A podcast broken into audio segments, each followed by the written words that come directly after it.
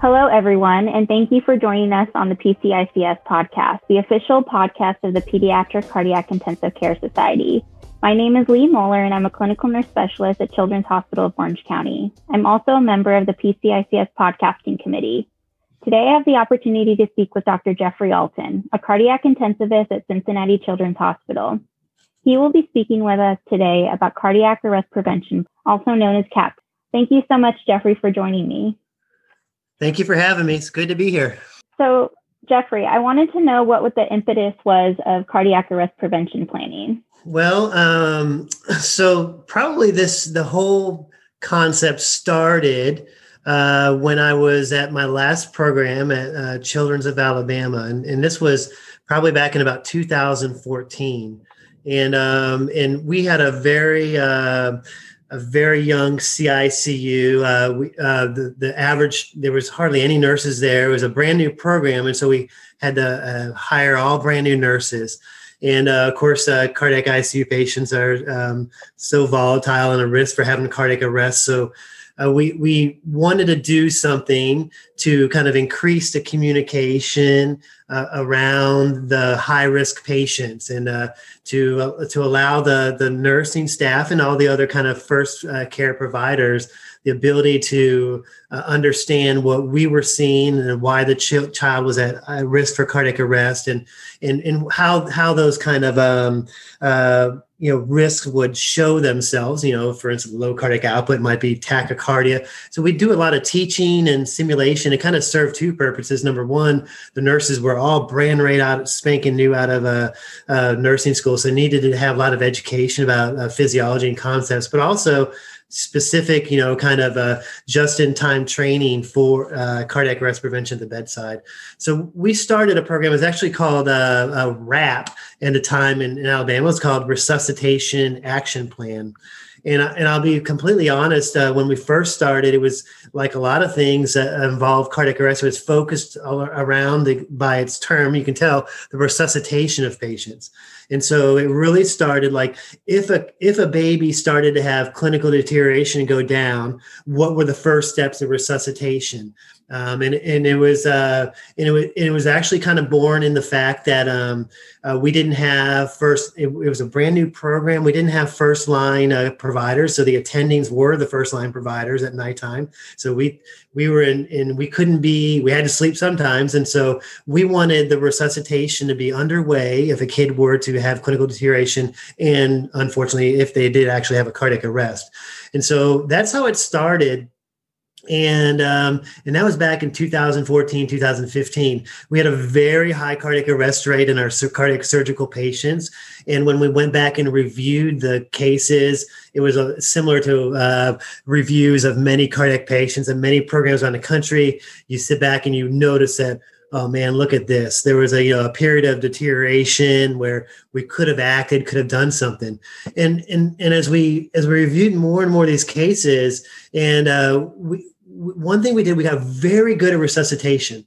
On you know, it's kind of embarrassing and awesome. We got very good at putting a kid on ECMO. We got very good at you know getting chest compression you know times down to immediate chest compressions, immediate um, epinephrine uh, administrations when a kid got in trouble. We uh, taught the nurses when in doubt, just start chest compressions. We'll be there. And so the, the, the, the teaching was great for resuscitation early, but what we noticed is that we were our time to our our chest compression duration, our time to chest compressions, our time to epinephrine administration, our ECMO uh, ECPR went more smoothly, but our cardiac arrest rate wasn't changing. We were so we were having better outcomes in some respect, and so people were saying, "Well, you're having a success, successful program um, because you're improving the resuscitation," and it probably was improving outcomes, especially things like neurologic outcomes, because they were exposed to less CPR. But what we noticed is uh, exactly like I said, the cardiac arrest rate wasn't going down. And as we reviewed them, and as we were able to kind of swallow our pride, we noticed more and more we were just missing things. You know, we were missing t- periods of um, maybe it was just period of tachycardia that that devolved into clinical deterioration. Sometimes it was a kid who maybe had an arrhythmia, and we and it and we didn't start any arrhythmia medicine in time. So it's not always deteriorating clinical signs. Sometimes it's planning even further upstream. And so we uh, at that point said, well, let's see what we can do about actually decreasing the cardiac arrest rate. You know, we're we're pretty good at CPR right now. We're you know we're pretty darn good at it. And so we started implementing things that were really we looked at we spent time and went back and looked at the reasons. Uh, uh, you know, who were the kids most likely to have cardiac arrest at our center, um, and um, you know what what were their you know what were their cardiac lesion side, you know, basically the patient demographics or specific diagnoses, and also some kind of clinical conditions like open chest and so forth and so on.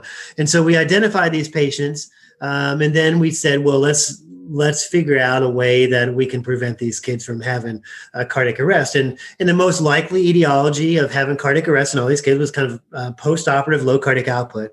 And so we spent a lot of time uh, at the bedside teaching the nurses, um, you know, what this kid just had hypoplastic left heart. If they have low cardiac output, this is what it'll show up.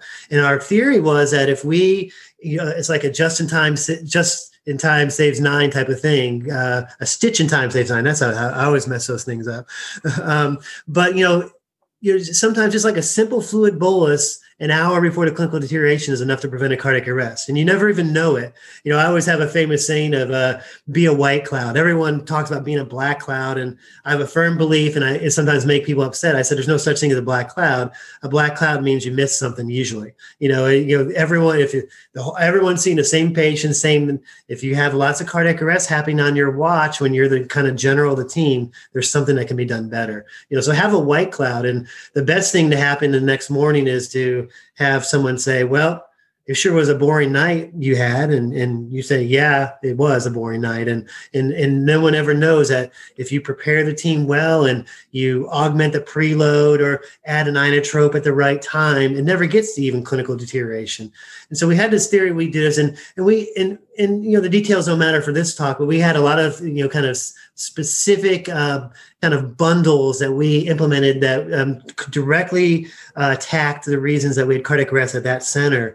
And um, and sure enough, uh, what we saw is that the cardiac arrest rate dropped by 50% in those patients and and it, and it happened very quickly.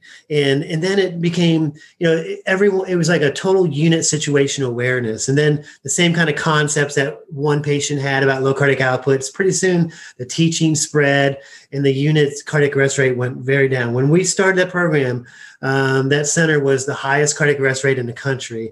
And very quickly, within a year, it moved, you know, to the median and then below it. And so we very quickly got better. And so, so we had a, so we had got a proof of concept in a single center. Um, and, uh, and there was a time about uh, maybe about three years ago, actually about four years ago now, um, where we decided we want to do the PC4, uh, you know, Pediatric Cardiac Critical Care Consortium. Um, and at that time, this, there was about 30 uh, something centers in it.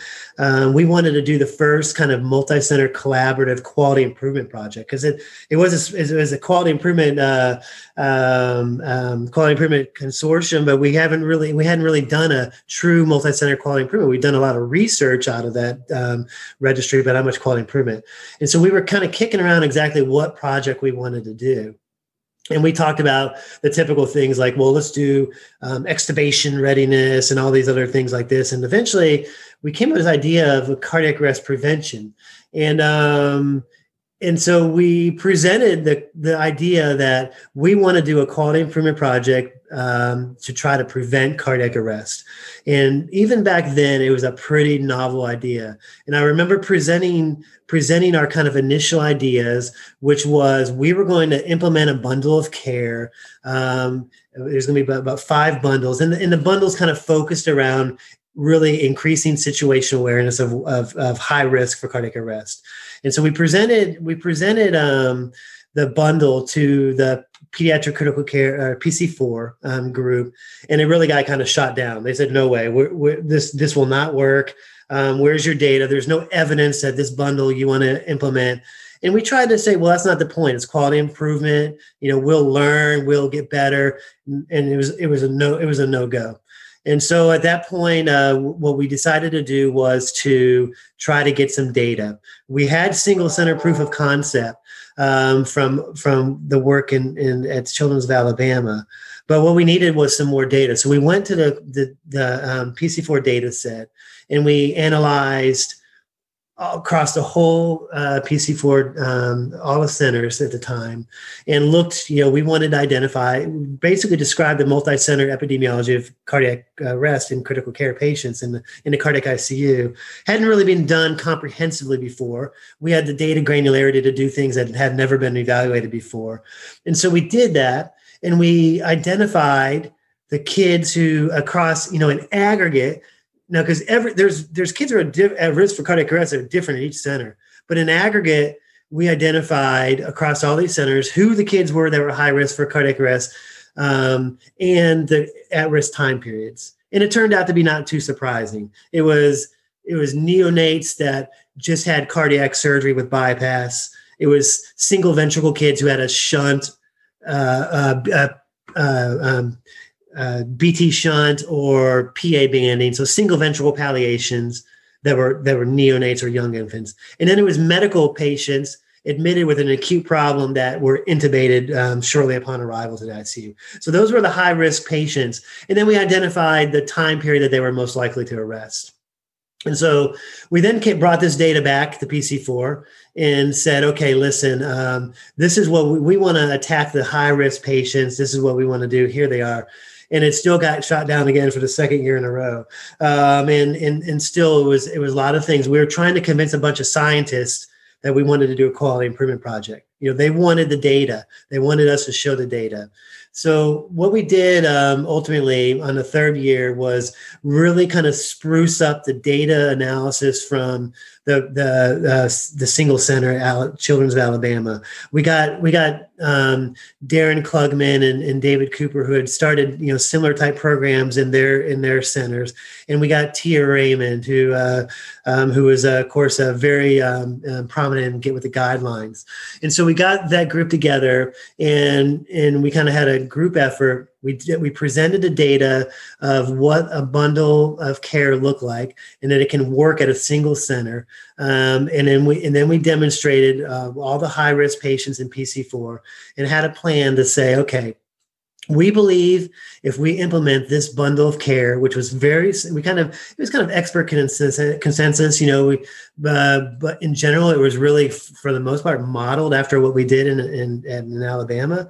And um, and we said if we implement this bundle of care in these high risk patients we will decrease the cardiac arrest rate enough within a year that we will move the needle for all kids um, because they do suffer a disproportionate amount of cardiac arrest.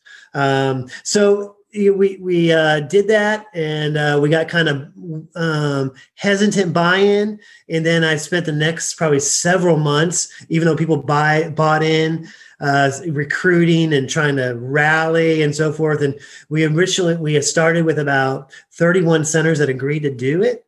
Um, it kind of whittled down, and eventually we had a, a good set of 22 centers. Um, that were ready to start um, in the kind of the spring of 2018 they were ready to uh, start uh, uh, trying to um, test this bundle of care and see if we could truly prevent cardiac arrest as a, as a collaborative. So i think some of the hesitancy is probably coming from the viewpoint that cardiac arrest is inevitable for some of our patients. And how do you think we can move towards the belief that many arrests are preventable well, I, I think um, I think we've done it, you know, and that's that's the exciting thing about this project. You know, it, you know the first the first accomplishment of the cardiac, you know, the PC4 cardiac arrest prevention collaborative is we we we pulled off a quality improvement project with 22 centers of of you know prideful, stubborn people that wanted to do things differently. You know, that's that's our nature, right? And so we got 22 centers to agree to do things pretty much the same way and work together to try to prevent cardiac arrest. And so that was the first thing we pulled off, and that was that's that was amazing in itself. But the most even more exciting is that we decrease cardiac arrest. And so the, when we are actually, you know, the kind of results of this whole project are in submission for publication, and hopefully that publication will come out pretty soon. And so the direct answer to your question is that scientists need data you know we and even when you know we're all so prideful we're all we all we all know it all we're all super smart and you know but at the same time we need we we trust each other but we need verification that you know what you're saying is really true and so in in in all honesty Lee, what we saw is that we decreased the cardiac arrest rate in the high risk risk patients by almost 40 something percent. And, and, and by doing that, since those kids suffered a disproportionate amount of the cardiac arrest, we decreased the cardiac arrest rate in all the kids by 28 to 30 percent and um and so it's an amazing accomplishment and um and so that's uh I think that is a direct answer to your question. If you want people to do things, you have to show them the data. And that was the key to getting this project going in the first place is that here we have a center that did a very similar implementation, a similar bundle of practices aimed at preventing cardiac arrest. If we do the same thing across multiple centers, we can we can we can um, replicate it, and that's what you want to do with anything, right? I mean, at the end of any kind of quality improvement or study that's done in a couple centers, the, the question is always, you know, is this translatable to other centers? And what we did is we took a single center proof of concept and proved it could happen across multiple cardiac ICUs. And these cardiac ICUs are different. It's not like you know, and and that was one of the remarkable things about the um, the this bundle of care. I mean, the bundle care. So let me just say quickly what the bundle care is. The bundle care is um, is really some. I always say this is exactly what we should be doing on all patients all the time. And so there is there we do something called that's kind of the center and the focus of it is something called a CAP safety huddle. And what this is is a multidisciplinary huddle that's meant to happen twice a day independent of your rounds.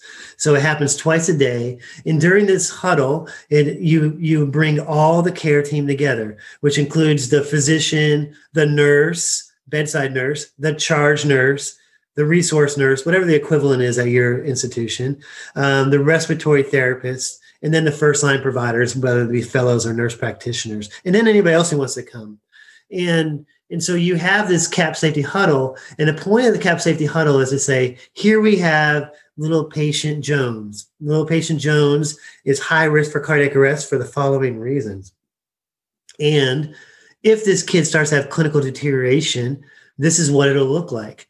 And, and here are the things that we're going to do to prevent to prevent that clinical deterioration from going further towards cardiac arrest and and and and so that was a the real cool part of it is that built into this is really kind of empowerment of the nurses to number one identify deterioration. Number two act. You know in, in some of the more progressive centers that implemented this they were actually having their um, nurses give fluid boluses give you know make medication adjustments within the guidelines of what we discussed on round without without notification you know and you know this is the and so that was it once you can empower the nurses to actually be an integral part of the team it really it really caught hold. And so but and then always there was you know so if some kids you know just keep on going and, and they do end up having a cardiac arrest. And so we do always talk about the first lines of resuscitation where this to happen which is often led by one of the other bundle. It's a five element bundle. One is a cap safety huddle and the other is the other is everyone had to have bedside epinephrine. And so there's so much focus on a bedside epinephrine. Oh, that prevents cardiac arrest. And I said, no, it doesn't it kind of does but it rescues you. You know that if you if you're given bedside epinephrine that means that you've missed it up, up you know not necessarily but most times there was there was other warning signs where you had opportunity to act. And so bedside epinephrine does decrease cardiac arrest but it doesn't kind of prevent it you know really. You know you still you're about to arrest. And as you know very well being a bedside person yourself you know sometimes you give epinephrine and you probably should have started chest compression you know it's so it's always kind of nebulous you know if a kid's getting cpr or not when they're getting epinephrine so that's a you know so that we always try to focus on you know don't focus on the epinephrine don't focus on it. That is that's your rescue. The the real power in this is a team getting together and having a shared mental model, situational awareness about you know why the kids at high risk for cardiac arrest, how it's going to show itself, and then how we're going to prevent it from going any further. So that's the CAP safety huddle. The epinephrine, like we said, is another bundle element, and then there's another element which is called um, uh, it was kind of called a, a pre sedation discussion. And so this this was it, it, it didn't mandate pre-sedation. A lot of people were worried about that when we were first starting this. It's just this discussion. So you and me would have a discussion, and the whole team would have a discussion. Okay, this kid's at high risk is a high risk patient. Do you think that we need to pre-medicate him for X, Y, or Z procedure, whether it be venous puncture or suck tracheal suctioning? As you know very well, some kids sometimes have some bad outcomes from tracheal suctioning, and the answer is either yes or no. And then if you, as long as my, I believe so much, if as long as you talk about it, it doesn't really matter what you do. As long as you talk about something, it's going to be. And so I think talking about the pre-sedation often will make people say, yeah, yeah, let's do it. Um, and then, um, and so the other thing is, uh, so the fourth element was a vital sign uh, parameters. So we had two things. We had vital sign goals and then vital sign kind of parameters you know the kind of usual thing to go into the monitor the parameters like where the where the doctor set it to be 100 to 180 you know which is completely worthless when it comes to like preventing things from happening. You know as you know very well you can be 100 140 150 160 170 the alarm never goes off. And so we set you always wanted to set targets and say before we left the bedside i say hey listen for this neonate i think the heart rate should be 140 to 160 all right. That's our target range. It may not always be there, but that's where we think it should be. And if it's not there, I want you to, you know, consider these possibilities of, as why it may not be. And, and we can do these kind of first couple things, you know, whether it be a fluid bolus, sedation, whatever it may be. And, you know, kind of troubleshoot again, giving autonomy and empowerment to the nurses. And then, and, and then also the first line providers or the trainees and they work through it. And if, if you work on it a half hour and you can't make it better, the answer is not adjusting your vital sign parameter. The, the answer is, you know, you know, moving up the chain of command, which is getting the attending and then having a discussion. And it very well may be that, hey, I, was wrong. Heart rate's 165. We've done everything. We're going to change our parameters, but that discussion had to happen at the bedside. And so then the other part of it, you had, they had to be programmed into the monitor. So those, those are the first, those are the four elements and then the fifth one was just we asked everyone to actually have a true cardiac arrest uh, review. And um, a lot of people had these built in, but some of the key things we wanted to see, which was kind of very, we didn't audit this very much. And so it's, it's for future um, study, but we wanted to see that um, the kind of the learning points got back to the first line staff you know that and sometimes that's the part that doesn't really happen. Um, so that was the bundle. Um, once again i've been talking too long and i forgot what the actual original question was. Oh how are we going to make people believe it's preventable? We're make it believable because the science is sound the data is overwhelmingly convincing.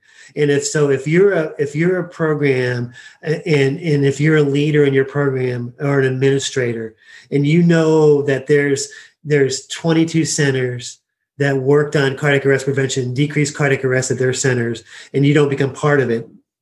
I, I, would I would say that's just it's not what you should be doing if you're true to your point that you want to you want to provide the best care to patients. But I think that's the first step and in spreading the word. And I can tell you, Lee, that I talked to um, including like your center, right? You're interested in talking some more about it, and and I've talked to probably uh, once or twice a month, there's a new center that contact me and want information about what they can do. So it's it's slowly but surely word of mouth that this project has happened is out there, and um, and so I think it's um, how we're going to make people believe cardiac arrest is preventable. Um, it is. It just is. Is every cardiac arrest preventable? Probably not. But in all honesty, um, it depends how you define that. Because some cardiac arrest prevent, is preventable by implementing um, end of life matters earlier right? And some is preventable by planning better. You know we think about cardiac as preventative like you have a patient in front of you can you recognize a deterioration? You know not always i mean but that's not what we're always talking about. Sometimes it's planning and, and it goes into this you know and and if you have discussions about these patients and and if you you know that you know, our early target was really post-operative patients. I think we might talk about this in a second, but really we targeted post-operative patients because those that was a low-lying fruit. You know, that was that was where we saw the most variability across the centers in the cardiac arrest rates, uh, with some centers being having almost no cardiac arrest in in the post-operative patients, some having very high. And so it was a low-lying fruit to us because it, it was a common theme: a period of deterioration followed by cardiac arrest. So let's let's prevent the deterioration or act at the time of deterioration and prevent the cardiac arrest. And so that's that's what actually when we look back at the kind of the initial work in Alabama, what we saw is we almost completely eliminated all post-operative cardiac arrest um, in the kind of the early post-operative period, and that's what we've done here in Cincinnati too.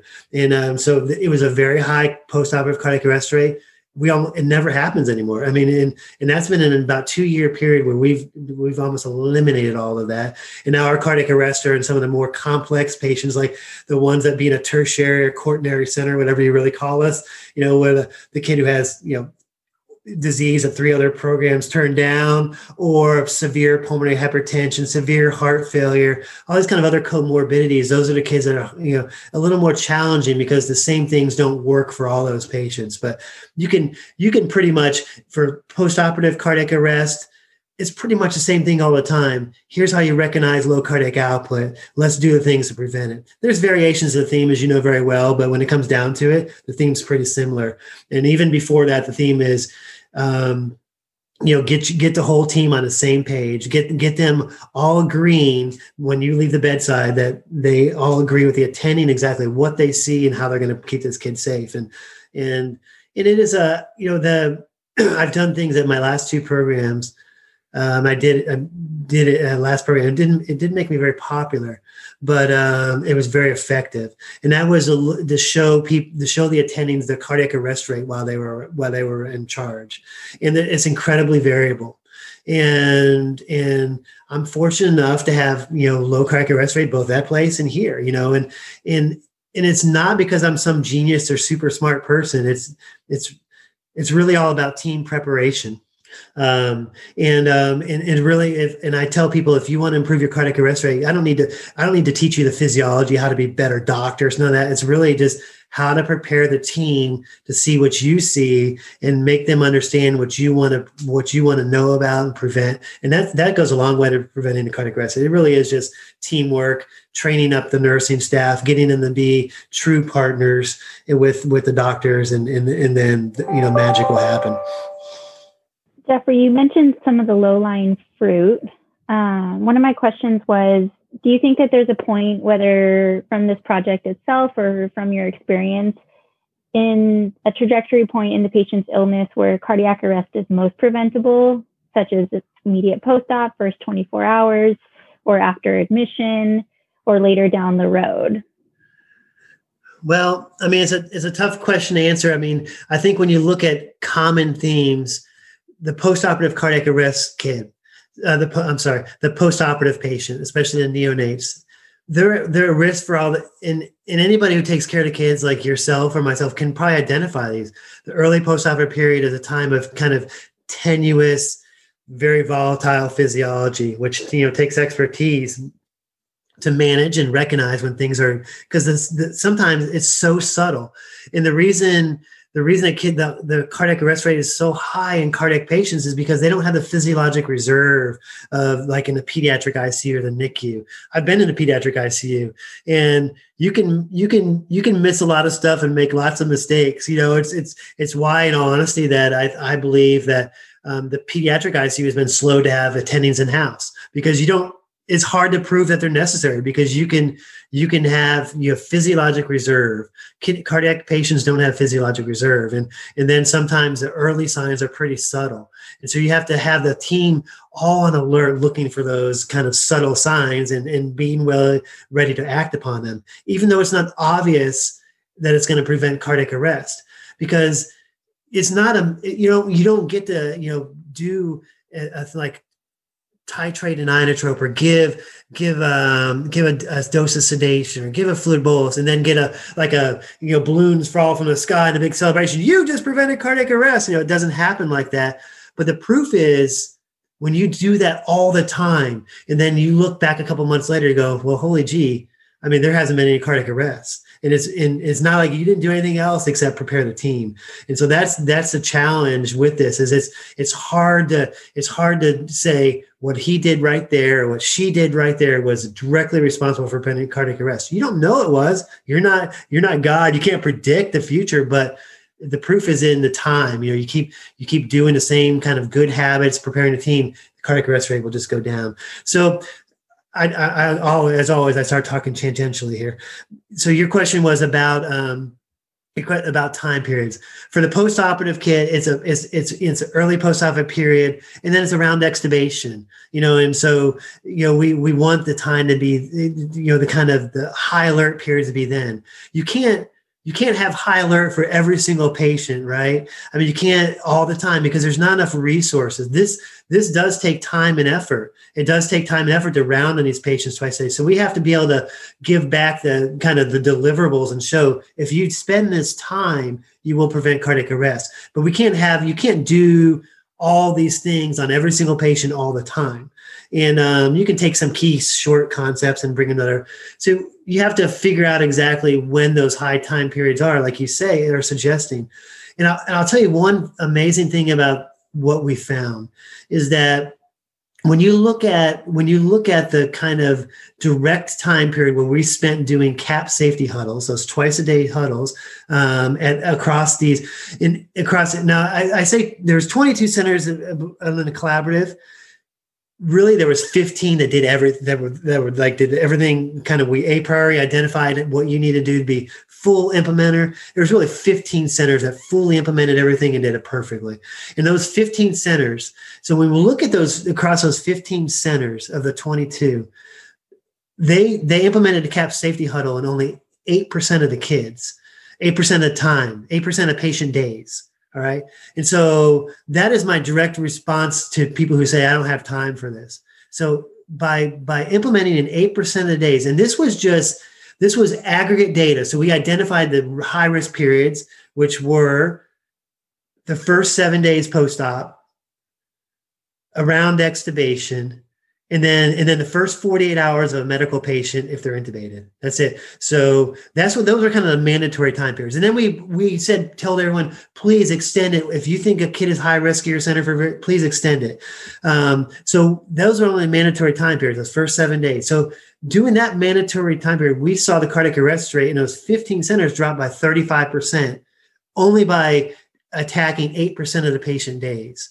And so pretty eh, you know it just shows the power of the of the project. And and some of it's because some there was bleed over to other patients i have no doubt about it.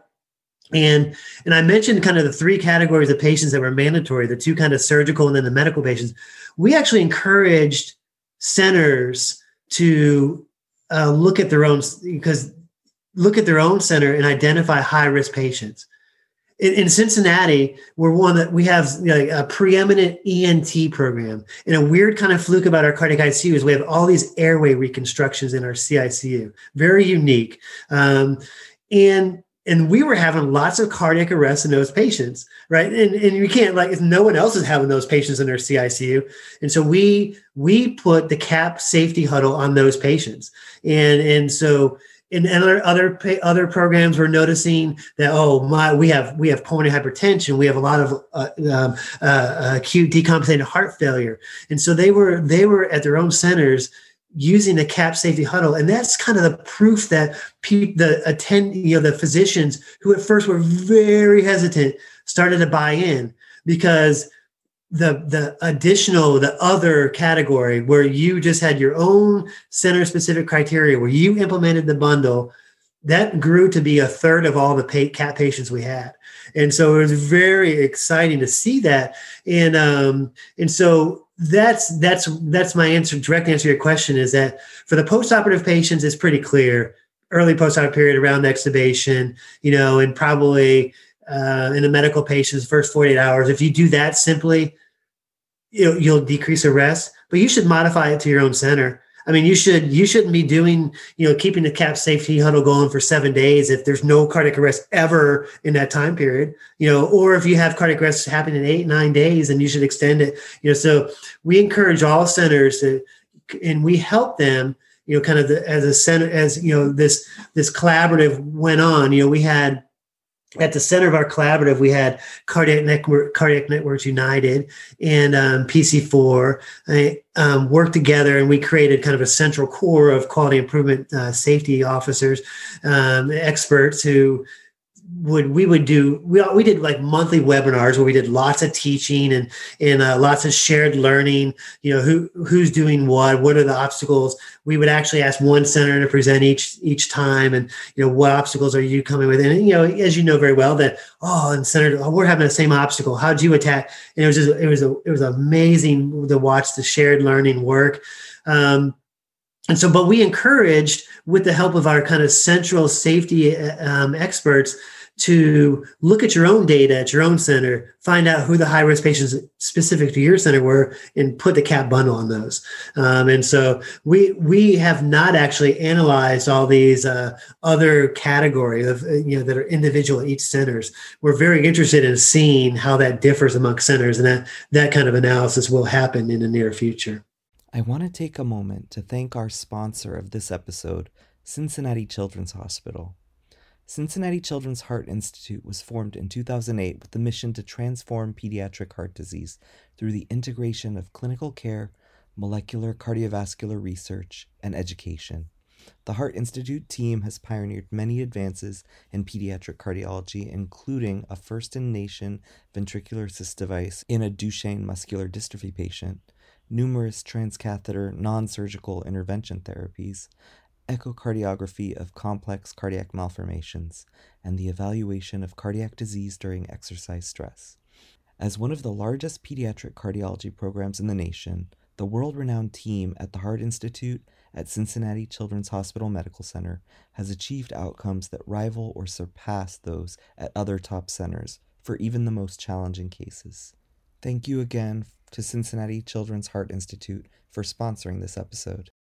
I think it's really obvious that multi center collaboration and multidiscipline collaboration was a big success to this project. So it's really exciting to see how, when we all come together, that we can be successful together. And I, I really am excited by that.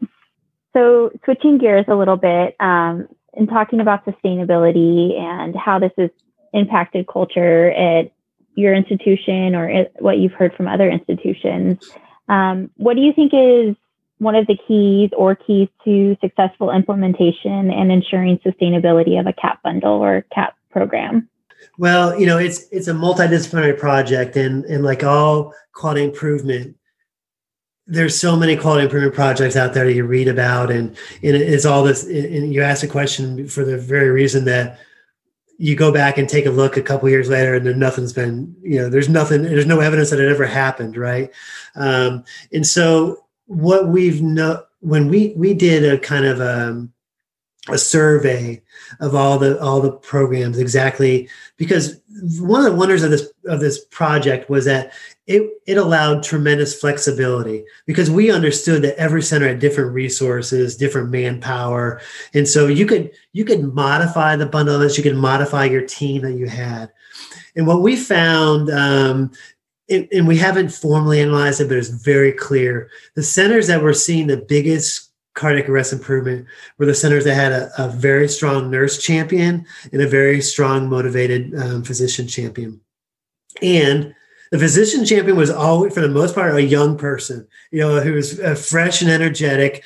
Um, it was it was harder to convince, get buy-in from the the more established physicians because, like one of the things you said earlier, is that it's been well established. It's been well kind of the paradigm is that card, these kids just arrest. It just happens, and so it takes a it takes a you have to change mindset, and it's hard to change mindset of very smart people, you know, and say, listen, it's not you can prevent this. And I know in because you, in some respect you're telling someone that for many years they've they've seen preventable arrest happen.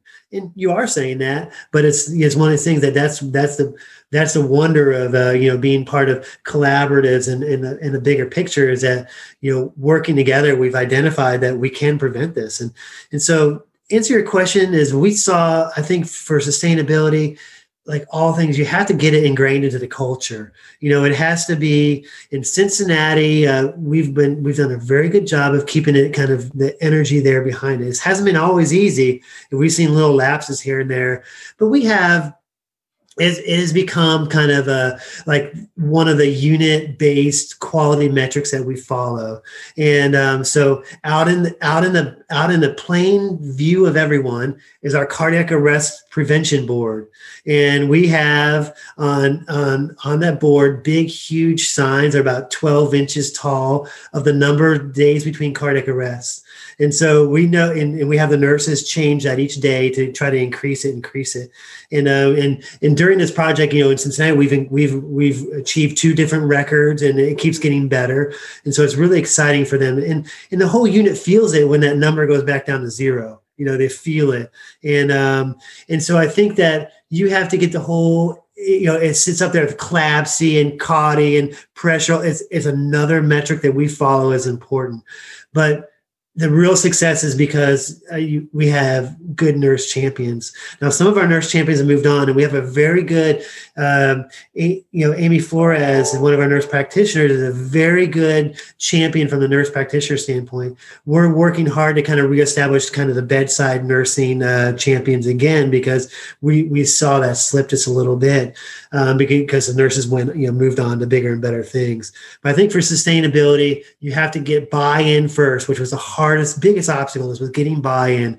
And when we, we created a kind of a offshoot a nurse uh, nurse kind of sub subset of leadership. Um, uh, that was led, um, led, led by Janie Garza from um, Medical City in Dallas. Um, so we had a bunch of nurses that got together and, and they talked every month also. Um, so all the kind of key nurse leadership in the unit. And um, they talked about obstacles in the unit and what to bring back to the unit to try to improve empowerment. And I think that in, in, in, try to engage the physicians. Because you know very well i mean if you're going to get something implemented in a unit it has to start from the nursing staff. You know they're the they're the most important thing to establishing a, a quality improvement project or any type of project any type of um, clinical change has to be bought in from the nurses. And when they buy in from the nurses and they think it's important um, then it'll spread to the physicians because the they um, the nurses will hold the physicians accountable. And and so that what I I think was a really powerful part of this collaborative was this kind of this nurse group, um, this kind of nurse champions from all the centers that got together, and it shows how important that we thought this program was for all these centers because they donated their nurse champion and they worked together amongst themselves and brought back their learnings to our to our bigger group to try to figure out you know how we can overcome some of the obstacles early on. So i think it has to have strong nurse leadership. You have to have you have to have um, good young energetic physician leadership. It can't be the it can't be the director like a lot of projects like the director says oh yeah i'm doing this sign it has to be someone who's actively involved energetic going around talking to people teaching people because there's going to be natural there's going to be natural hesitancy when it first starts about what is this I think that hesitancy is going to go away as the data comes out because you can't you can't deny the data. You can you can't just say I'm not going to do it because I don't want to. You used to be able to say that. I mean, I I mean, I couldn't. There's not much to say to my attendings when they said I don't want to do it, and I, I would just say trust me. And you know that only goes so far, especially when you're asking to do a little bit more work.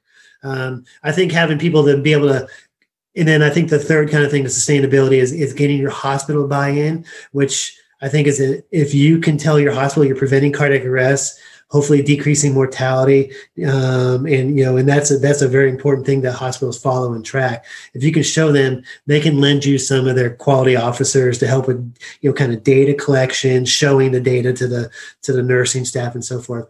We I think it's very important as you do any project to give the feedback you know very regularly to the nursing staff what actually they are accomplishing look what you're doing together. You are reducing cardiac arrest. If you you know and as we know um, well i'll just say it. If you have a cardiac arrest your chance if you're a cardiac patient there's a 50% chance you're going to die. And so if you prevent two cardiac arrests the you know kind of the math almost works out that you can prevent a kid from dying. And so if you can prevent cardiac arrest it's uh it's going to save kids lives. And, and and i think getting the data back to the to the to the to the frontline staff that they actually are making a difference is one of the most important things in sustainability so considering the healthcare provider's intuition we always have those gut feelings of which patients are going to arrest or not or um, what patients are going to go south on us have you seen CAP planning and the CAP bundle affect the intuition and gut feelings we all get about certain patients? I think the the, the wonderful thing about the CAP is um, it allows it allows flexibility to um, and to enact the same kind of principles of cardiac arrest prevention on the kids you have a gut feeling about. And so and it goes back to the thing I was saying earlier. If you have a gut feeling a kid's going to get in trouble, what we encourage in Cincinnati and then across all the programs, those are those other category where we say, okay, have a discussion about it.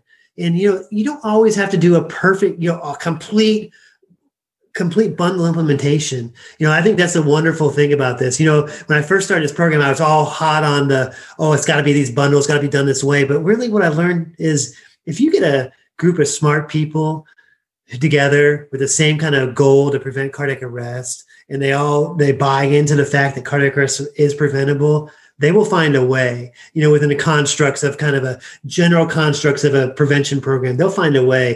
And it's been amazing to see how the programs have modified it to work in their program. So I think the direct answer to your question is that I think it rewards gut feeling because um, you will implement things.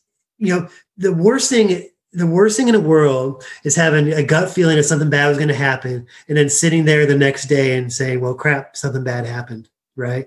And i think that this if you have a gut feeling and you and you do you you kind of implement some of the concepts of it you know at the minimum having discussion about this is why i have a i have this gut feeling. You know change that gut feeling to words. You know because that's a lot of that's a, sometimes what the problem is is there's there's a disconnect. You know that i'm sitting here as an attending physician i'm really worried about this patient either the nurse is not or the nurse is really worried about a patient and i'm not you know and and and that's that's what happens. And the the wonder of this is getting together and, and listening and saying okay why are you worried? You know put it into words you know kind of objective. What is your gut feeling? You know what if this if you're right how is it gonna how is this kid gonna deteriorate and then and then and then you implement you know a discussion and and and, and implement the cardiac arrest prevention kind of um, concepts and and if uh if the kid doesn't have a cardiac arrest, there isn't anybody in the world that can tell you that your gut feeling wasn't rewarded.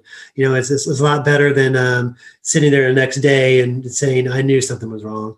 You know, and, and if you know something's wrong, and, and, and it, it works both ways because we we we uh, in Cincinnati and other programs we've asked them if the nurse is worried that is in you we should listen to them and they should become a cardiac arrest prevention patient.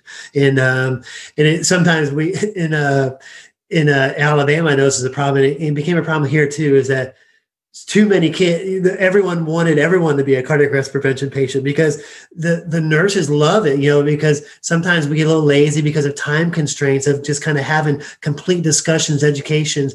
The nurses and the trainees they all love being talked to and and, and being on a shared having a shared mental model of all the patients. And so you can't you can't uh, you can't do cardiac arrest prevention um, concepts on everyone because there's not enough time. But you know, in all honesty, you can you can implement different parts of it on different patients. Uh, this is a more of a two part question. So, can you envision CAP planning working in other ICUs, potentially adult ICUs, other PICUs, NICUs? And if a hospital wants to implement CAP planning into their organization, where do you think they should start first? Yeah, I think there's there's no doubt, and you know that is one of the um, that's one of the reasons we think this work is really important. Um, the reason the reason um, the cardiac ICU, the pediatric cardiac ICU, was a good kind of pilot place for this work because there's you know I there's really no you're not going to go find cardiac arrest prevention work out there there actually was a recent um, publication this year the first kind of real direct uh, um, publication. A lot of similar similarities to what we did and it came from the united kingdom. They focus a lot on epinephrine spritzers and uh, so forth but one of the powers is, is we think that the concepts are really translatable to almost any place where there's acutely ill patients adults pedi- you know, pediatric ICU, the med- you know, the general medical ICU, and the cardiac ICU, because there are there are specific things about the bundles, but really it's the same concepts. Identify who your at risk patients are, and that's that is really only thing that needs to be modified. you know, identify who the at-risk patients are. And in effect, we kind of showed proof of concept with this because we identified across these 22 centers 22 different sets of high risk patients. In addition to the mandatory patients, all these centers had different high risk patients. And and I just described to you um, in Cincinnati how we have these. They shouldn't be in a cardiac ICU. They're medical patients, right? They don't have a cardiac. They have a trachea trachea that got reconstructed, right? And so those that's a medical patient that we can prevent cardiac arrest and we have you know by specific planning around those kids um, you know so really it goes back to identifying your high risk population identifying your high risk time periods. Every everyone knows how to do that. You look back at your data look back at your data and you can do it. And you you you shoot higher than you need to and then you fine tune it later. And then and then the rest is just it's just just in time training shared mental model situation awareness. And it really is that simple. Why is this kid at high risk how is it going to identify how are they going to deteriorate if they did? And so you are telling the whole team how to recognize it. And what are we going to do to prevent that deterioration? And that's it you know and and then and then you go go back and and then you look at the results you know you you do the cardiac arrest review. So if you do have some cardiac arrest but there's there's many centers in this uh, Lee who are going like months now without cardiac arrest. And you know cincinnati we used to have five or six a, a month and now we're having we're going you know 50 60 days between cardiac arrests now and it's just it, it really is amazing. Um, the most one of the most successful centers. Um, uh, shout out uh, to them is um, is um, Rady Children's in um, in your neck of the woods, kind of. Um, they they went many months without cardiac arrest, and they had a pretty cardiac arrest, and they just went many months because you, your your friend David Werho was an amazing champion to it, and and so were all the other young attendings there, and, and their whole team. They were some of the early adopters, and they they kind of presented to the rest of us what they were doing, and we learned from them and and spread it out.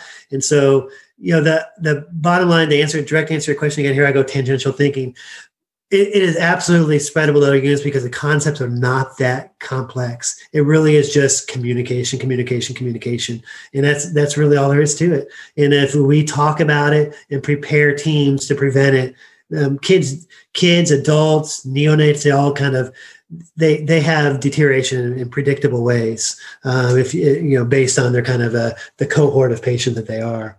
Um, so, was that both parts of your question?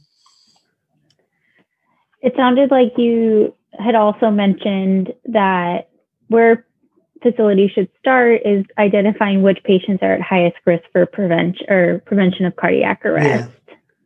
Yeah, I think so. Yeah, I mean, uh, and, and it's different. I, I know having done this work, gotten in the weeds, this work at two different programs.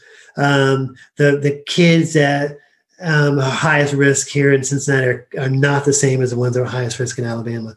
And so you, that's why, you know, there's not, when you look at the whole project, you know, when, when this becomes kind of, when we kind of share all the, the kind of the exact details of the bundle with the world, um, you, you'll go, well, I mean, it's really not anything exciting and novel. And you might even go as far as say, oh, I already do that. A lot of people say, well, I already do this with all their patients.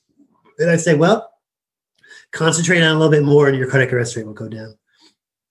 Regarding predictive analytics to predict patient trajectory and illness, is there a space where cap planning and these technologies can coexist?